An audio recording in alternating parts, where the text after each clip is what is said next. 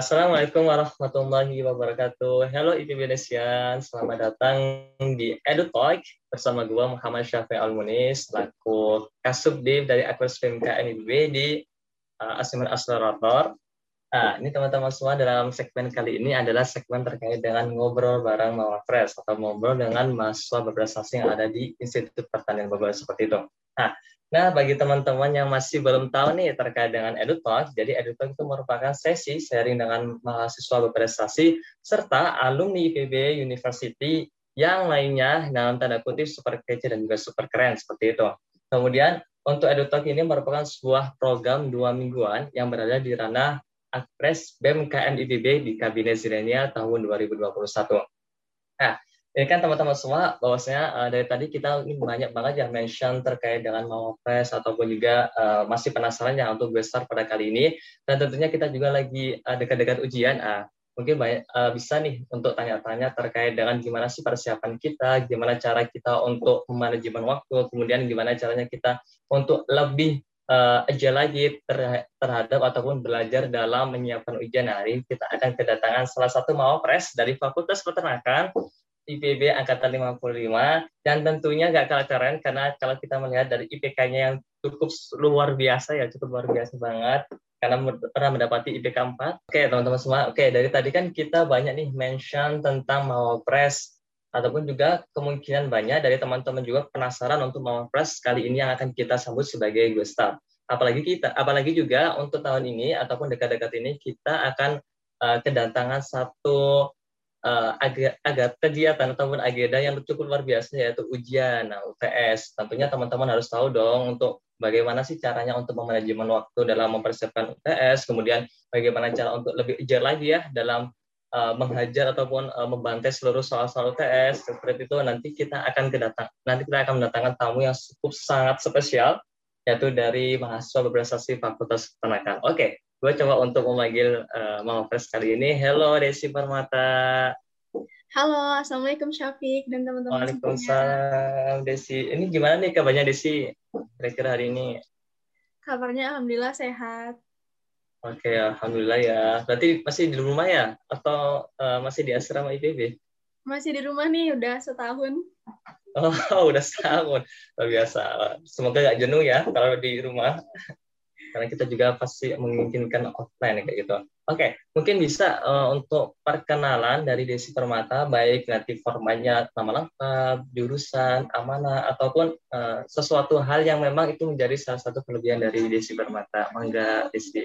Baik, kenalin teman-teman semuanya, nama aku Desi Permata dari Departemen Ilmu Nutrisi dan Teknologi Pakan, Angkatan 55 kesibukan saat ini yaitu sedang mempersiapkan tingkat menuju tingkat akhir, terus uh, lagi diamanahkan juga sebagai senior residen di asrama.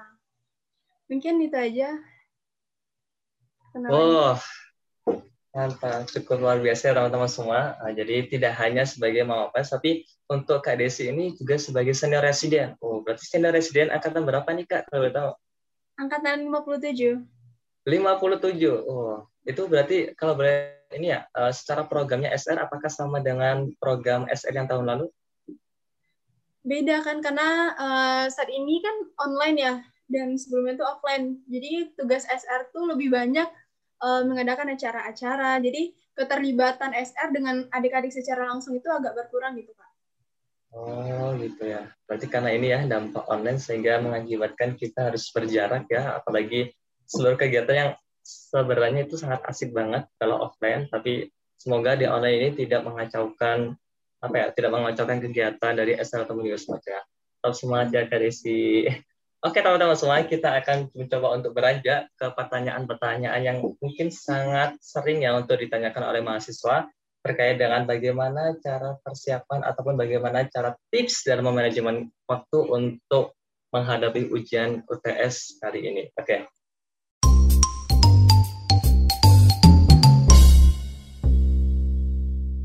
lagi di pembicaraan editor yaitu terkait dengan pertanyaan yang akan gue sampaikan untuk uh, Desi Permata. Yang pertama nih, uh, bagaimana sih uh, Desi cara untuk memanajemen waktu dalam mempersiapkan UTS yang udah dekat-dekat ini? Kalau boleh tahu seperti apa Desi? Uh, baik. Nggak kerasa ya, bentar lagi kita udah mau UTS aja nih. Tentunya setiap oh. orang pasti menginginkan nilai yang bagus nggak sih? Nah, Yoi. beberapa tips dari manajemen waktu ataupun cara belajar efektif yang bisa aku saranin buat teman-teman yang mendengarkan adalah yang pertama, buat timeline belajar. Nah, dengan membuat timeline belajar ini, uh, kita bisa mengurangi atau uh, bisa membantu kita untuk tidak menunda-nunda waktu belajar. Misalnya, uh, bisa kita buat satu bulan ataupun satu minggu sebelum diadakannya UTS. Jadi, dalam satu hari itu tentuin dulu nih, kita mau belajar mata kuliah apa dan mau belajar dengan durasi waktu berapa jam, misalnya 30 sampai 60 menit. Dan kalau dirasa masih kurang bisa dilanjutkan sampai 2 jam. Nah, tapi dalam waktu yang uh, dua jam tersebut, usahakan teman-teman untuk benar-benar fokus gitu belajarnya. Kalau bisa, jauhin segala sesuatu yang bisa mengganggu fokus belajar kita, misalnya handphone.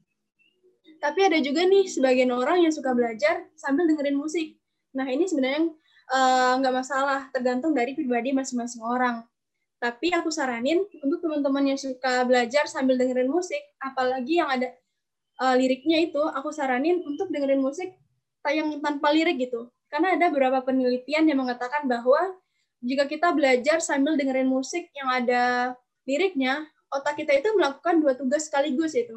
Yang pertama, berusaha keras untuk memproses lirik dari lagu tersebut, dan yang kedua, uh, berusaha untuk fokus uh, belajar. Nah, ada juga yang mengatakan bahwa kalau kita belajar sambil dengerin musik yang ada liriknya itu bisa menurunkan IQ kita berapa poin gitu kak. Nah itu tips yang pertama.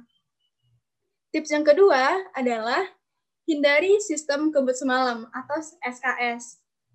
Nah kadang ada beberapa orang yang beranggapan bahwa uh, kalau misalnya kita belajar dalam waktu yang cepat itu bisa menyerap materi dengan lebih cepat. Sebenarnya itu uh, salah gitu. Padahal belajar dengan terburu-buru seperti itu bisa membuat pikiran kita menjadi tidak rileks ataupun tidak tenang. Apalagi jika materi yang kita pelajari itu cukup banyak, tentu tidak akan cukup waktu untuk mempelajari semuanya.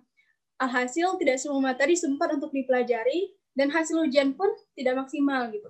Ibarat pepatah, setumpul-tumpulnya pisau, apabila diasah akan semakin tajam, dan setajam-tajamnya pisau, apabila tidak diasah, akan menjadi tumpul gitu. Artinya dari uh, pepatah ini adalah orang yang cerdas atau orang yang pandai itu tidak terbentuk secara instan, tapi uh, dibentuk melalui proses belajar. Nah, itu dia tips yang kedua. Selanjutnya, tips yang ketiga, kurangi aktivitas yang tidak begitu penting. Kan jadwal ujian ada di depan mata nih. Usahakan untuk uh, satu minggu sebelum UTS itu kita benar-benar fokus mempersiapkannya. Misalnya uh, setiap minggu tuh harus bermain dengan teman, kurangilah waktu itu gitu. Uh, kurangi waktu itu dan usahakan untuk bermain setelah UTS. Sebenarnya hal ini uh, melatih kita juga untuk menentukan skala prioritas dalam hidup. Ada hal-hal yang harus kita lakukan terlebih dahulu dan menjadi fokus utama, dan ada hal yang bisa dilakukan dengan waktu seperti itu. Dan tips yang keempat adalah membuat catatan-catatan kecil. Hal ini bisa membantu teman-teman untuk uh, lebih memahami materi pelajaran. Misalnya catatan itu berisi mengenai simpulan dari apa yang teman-teman pelajari pada hari itu dan juga bisa berisi istilah-istilah penting yang teman-teman pelajari gitu. Dan catatan kecil ini bisa dibawa ke mana pun dan bisa dibuka kapan pun, misalnya pada saat lagi makan, di saat senggang, ataupun sebelum tidur gitu. Hal ini akan membantu kita lebih baik dalam mengingat istilah-istilah tersebut dibandingkan kalau misalnya kita membacanya hanya ketika sebelum ujian, apalagi yang uh, sistem kebut semalam gitu. Itu tips yang keempat. Tips yang kelima, ciptakan suasana belajar yang menyenangkan. Nah, kalau teman-teman suka belajar uh, melihat, misalnya melihat tumbuh-tumbuhan ataupun melihat bunga-bunga, cobalah belajar di dekat taman gitu. Ataupun bisa belajar dengan hewan kesayangan, salah satunya kucing. Ada juga nih penelitian yang mengatakan bahwa kucing itu bisa mengurangi stres kita. Jadi kalau misalnya udah mumet banget nih sama belajar, udah capek, udah jenuh, um, break sebentar dan bermain sama kucing gitu. Katanya bisa ngurangin stres kita gitu. Dan selanjutnya, kalau misalnya kan kita lagi sistem online nih, otomatis kebanyakan dari kita lebih banyak di rumah kan, jarang ketemu sama teman-teman. Dan kalau misalnya kita kurang bisa memahami pelajaran dengan belajar sendiri, usahakan ajak teman-teman lain gitu untuk membentuk kelompok belajar, misalnya via Zoom atau via Google Meet dan lain sebagainya. Apalagi kalau misalnya pelajaran itu yang banyak hitung-hitungannya nih, kalau misalnya udah nggak bisa, udah stuck, kadang sebagian orang tuh langsung ya udahlah berhenti aja gitu. Ya udah ujiannya tuh sedapat aja gitu. Itu tips yang kelima. Nah, tips selanjutnya itu hindari begadang dan jaga kesehatan. Karena begadang itu, kata orang bisa membuat kita menjadi lupa. Hal ini karena uh, ketika tidur itu otak kita itu mengalami proses regenerasi, mengalami proses regenerasi sel yang berguna untuk memperkuat ingatan. Nah, proses ini akan memindahkan ingatan dan memori ke bagian otak yang berfungsi sebagai tempat penyimpanan memori jangka panjang. Nah, jika kita begadang, maka proses regenerasi otak ini itu akan berkurang, teman-teman. Akibatnya, um, Hal ini akan meningkatkan rasa kantuk di pagi harinya dan membuat um, kita sulit berkonsentrasi. Dan juga begadang ini juga membuat uh, badan kita kurang fit gitu. Udah mungkin sekian tips yang bisa aku kasih ke teman-teman semuanya. Mungkin uh, dari beberapa tips ini tidak semuanya bisa teman-teman adopsi gitu. Karena balik lagi setiap orang itu punya cara belajar yang berbeda-beda gitu. Tapi paling tidak tips yang aku kasih ini bisa menjadi referensi bagi teman-teman uh, untuk belajar. Oke, okay, wow, luar biasa ya. Uh, untuk tipsnya itu menampar saya banget ya. luar biasa banget. Nah, jadi saya coba untuk uh, mengulas kembali untuk tips-tipsnya dari Kak Desi Permata. Yang pertamanya itu kita harus ada nih yang namanya timeline belajar agar kita tidak ibaratnya tidak terlalu abstrak ya dalam menentukan pembelajaran kita yang akan kita dapatkan. Kemudian yang kedua ada sistem kebus malam, hindari sistem kebus malam. Karena kalau kita terlalu sistem kebus malam juga gak baik sih, karena itu akan mengganggu sebuah kesehatan kita, terus mengganggu pola pikiran kita dalam belajar ataupun juga semacamnya. Kemudian yang ketiga, kurangi aktivitas yang kurang begitu penting. Wah, luar biasa. Ini masih uh, mungkin nanti akan saya tanyakan yang untuk yang satu ini. Kemudian yang keempat uh, ada membuat catatan kecil. Oke, teman-teman semua yang mungkin uh, yang masih berhalangan ataupun masih kesusahan untuk menghafal, boleh banget tuh bisa buat catatan-catatan kecil. Baik itu nanti dari kesimpulan kita belajar ataupun kesimpulan yang akan nantinya itu akan menjadi salah satu poin penting untuk kita mengingat pembelajaran yang kita dapatkan. Kemudian yang kelima itu ada ada kata kalau kita belajarnya udah gak mood, Nah, itu bisa banget teman-teman bisa untuk menggunakan hewan kesayangan. Eh, bukan menggunakan hewan kesayangan, tapi setidaknya kita uh, meng, apa ya, memberikan break lah untuk mencintai hewan-hewan kesayangan kita. Ataupun kita bisa break dengan melihat hijauan ataupun juga uh, melihat alam yang mampu untuk merefresh kembali ataupun mengistirahatkan kembali otak kita yang sudah panas. Akhirnya kita ada dengan hal seperti itu. Kemudian uh, yang keenam ada bela yang keenam itu hindari belajar bergadang. Wah, ini hindari belajar bergadang itu mungkin ini jangan sampai uh, melewati batas kemampuan kita ya. Atau ini uh, mungkin tidak jangan sampai uh, waktu yang bisa jam 12 malam ataupun sebelum jam 12 malam itu harusnya waktu tidur kita tapi kita belablas langsung.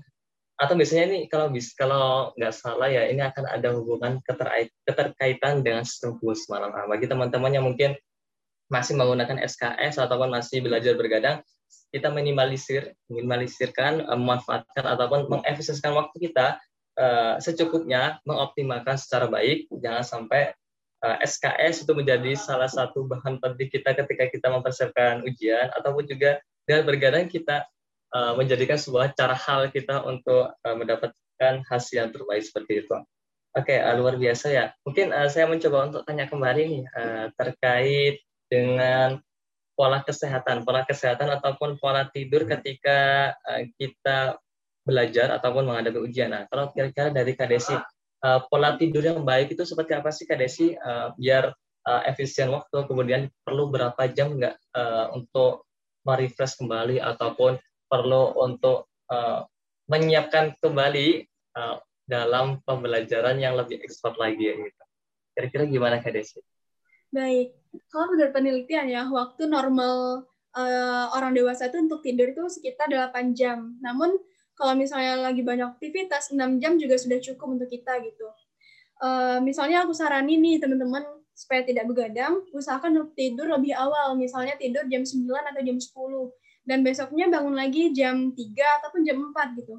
Jam 3 atau jam 4 bagi yang muslim, uh, silakan untuk sholat tahajud dulu, membaca Al-Quran, dan itu bisa merefresh otak kita kembali gitu. Dan setelah melakukan hal tersebut, kita bisa mengulang kembali pelajaran.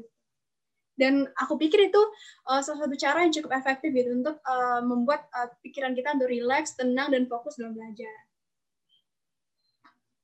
Oke, mantap banget ya teman-teman semua. Jadi kayak gitu ya teman-teman, mungkin bisa dicermati sendiri tanpa perlu saya mencoba untuk mengulangi lagi.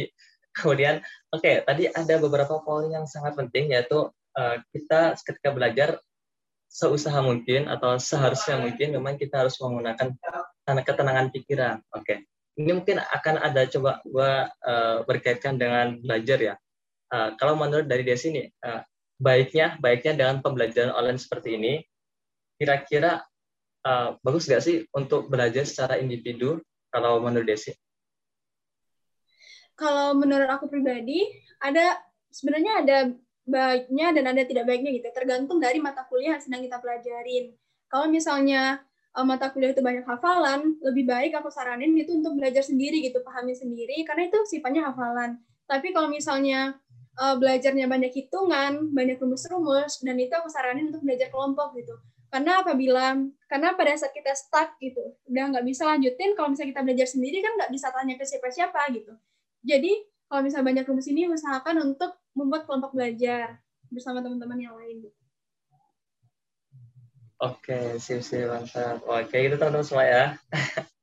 Oke, uh, ke pertanyaan selanjutnya. Uh, ini kalau boleh tahu mengulik terkait dengan uh, pola makan. Apakah uh, pola makan ataupun pola gizi itu akan menentukan uh, pemikiran ketenangan kita untuk mempersiapkan ujian? Kalau menurut Desi gimana? Apakah pola makan itu bisa berhubungan enggak? Kalau menurut aku berhubungan ya berhubungan. Karena itu akan berhubungan langsung dengan kesehatan dan kesehatan akan uh, berhubungan juga dengan uh, fokus kita gitu. Uh, kalau misalnya ujian itu uh, usahakan untuk apa ya untuk makan pagi atau untuk sarapan gitu. Agar uh, ujian kita dapat berlangsung dengan baik. Tapi ada juga sebagian orang yang uh, tidak biasa untuk sarapan gitu. Walaupun tidak biasa sarapan aku saranin pagi itu minum air putih aja tuh. Kalau misalnya nggak biasa sarapan ya, minum air putih itu udah cukup banget. Dan juga jangan makan berlebihan juga, jangan makan berlebihan ataupun jangan uh, kurang makan juga gitu. Jadi makanlah dengan yang seimbang, makan buah dan sayur itu juga juga sangat penting. Wih, mantap ya teman-teman semua. Jadi uh, untuk pola makan itu juga sangat penting ya teman-teman. Jadi bisa ini ya, bisa ditarik kesimpulan bahwasanya tentunya kalau kita belajar seusaha mungkin kita ada adalah sedikitnya untuk sarapan baik itu nanti kita minum air putih ataupun kita ya apa ya mencoba untuk memakan buah-buahan karena itu juga akan uh, mencerna lebih baik lagi uh, pemikiran kita kemudian metabolisme kita untuk lebih menjadi daya dukung sebagai giat belajar seperti itu.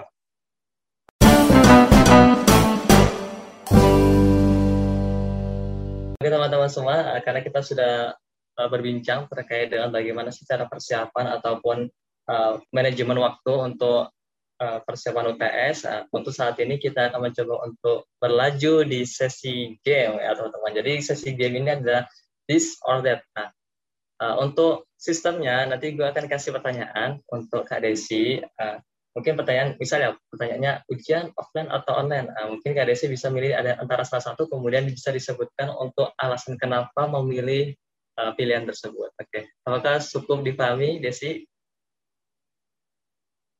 Cukup. Cukup ya. Oke, okay. sekarang kita pertama. Yang disorder. Ujian offline atau online? Ujian offline.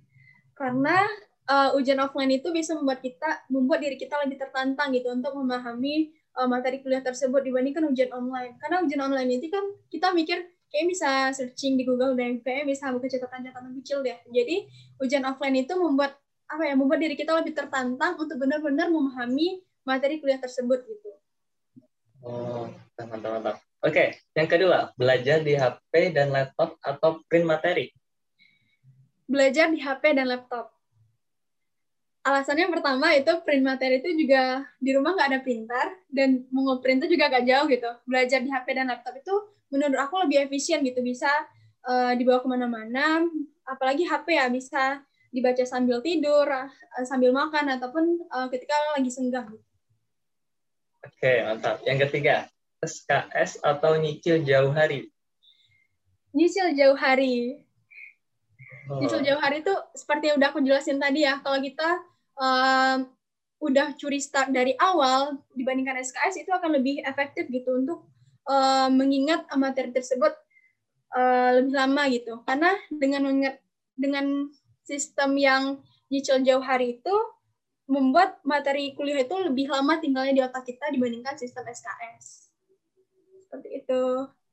Oke, mantap ya. Oke, teman semua tadi tadi cukup ya untuk tiga pertanyaan disordernya. Jadi mungkin coba untuk saya simpulkan bahwasanya uh, Kak Desi itu lebih suka dengan ujian offline karena lebih menantang. Nah, terkadang kalau kita pakai ujian online itu uh, kita tuh lebih suka untuk menggunakan jurus Ctrl F ya ataupun jurus uh, mencari searching searching di Google itu kalau bisa jangan sampai ataupun kita tetap mengintegritaskan rasa kejujuran yang itu lebih baik. Kemudian yang kedua, uh, Kak Desi uh, lebih suka untuk belajar di laptop dan di HP karena lebih mudah, karena fleksibel, bisa dibawa ke mana-mana. Andai kata kalau dipakai print juga mungkin sedikit mahal lagi ya, karena kita harus juga, juga untuk mengeluarkan uang, terus kemudian andai kata kalau print pilihannya hilang dan juga semacamnya, itu kan juga menjadi sebuah kemasalan bagi kita gitu. Kemudian yang ketiga, uh, Kak Desi juga adalah orang yang benar-benar uh, saya dikatakan visioner banget karena beliau mengatakan saya belajar dengan menyicil dari jauh-jauh hari karena bagi saya uh, learn to ah gue lupa bahasa Inggrisnya sih aduh intinya belajar dan mengulangi ya belajar dan mengulangi lagi itu adalah salah satu teknik uh, belajar education yang memang sangat diprioritaskan baik itu di luar negeri ataupun di kalangan-kalangan uh, yang memang dengan tanda kutip adalah korporat juga semacamnya. Karena itulah uh, seluruh dari pertanyaan disorder itu sangat uh, bisa dijawab dengan baik oleh Karis Panovalu. Cukup luar biasa. Oke teman-teman semua, uh, thank you banget uh, bagi teman-teman yang sudah mendengarkan, uh, baik itu dari kalangan mahasiswa IPB ataupun juga kalangan mahasiswa umum yang mendengarkan dari perbincangan segmen EduTalks, yaitu terkait dengan mahasiswa berprestasi. Semoga uh, uh, apa yang kita dapatkan pada sesi sharing ini menjadikan salah satu keberkahan bagi kita. Uh, lebih dalam lagi untuk mempersiapkan ujian yang lebih baik lagi. Dan lebih baik lagi juga dalam uh, memanajemen waktu ataupun uh, kesiapan kita untuk menghajar atau membantai dari segala ujian-ujian nantinya seperti itu. Oke, okay. dan saya ucapkan juga terima kasih kepada Desi Permata uh, yang sudah menyempatkan waktunya dan bisa uh, menjadi salah satu narasumber gestar kita pada sesi Adotos kali ini. Terima kasih Desi Permata. Oke, okay. mungkin sebelum kita menutup uh, bisa dikasih close dari Desi Permata. Enggak. Baik. Uh, jadi untuk teman-teman semua yang mendengarkan, uh, tetap semangat belajarnya. Jangan lupa baca Al-Quran bagi yang muslim. Dan jangan lupa juga untuk minta doa ke orang tua agar dimudahkan ujiannya. Dan tentunya jangan lupa untuk jaga kesehatan agar saat ujian nanti uh, kita tetap fit untuk mengerjakan ujiannya. Your future is created by what you do today, not tomorrow. So, Manfaatin waktu teman-teman dengan sebaik-baiknya agar tidak terlalu menyesal di kemudian hari. Jika teman-teman udah berani untuk menuliskan mimpi-mimpi teman-teman, maka uh, berjuanglah gitu dengan keras dan beranilah untuk mencoretnya satu persatu. Oke, okay, thank you banget untuk Desi Permata sudah memberikan statement yang sangat luar biasa bagi kita semua. Semoga itu menjadi sebuah pembelajaran dan uh, nasihat bagi kita untuk menjadi orang yang lebih lebih baik lagi ke depannya seperti itu. Dan juga teman untuk teman-teman semua jangan lupa untuk follow Instagram ya, follow Instagram dari BMKM IPB Edu. Di situ teman-teman bisa untuk melihat lagi informasi-informasi terkait dengan gimana sih uh, kita mewadahi akpres, kemudian di situ juga ada vision, kemudian ada juga paradigma dan juga semacamnya. Teman-teman bisa untuk lihat ataupun follow dari Instagram akpres. Dan juga teman-teman juga uh, kalian mendapatkan insight dari sesi edukasi pada kali ini. Thank you. Wassalamualaikum warahmatullahi wabarakatuh.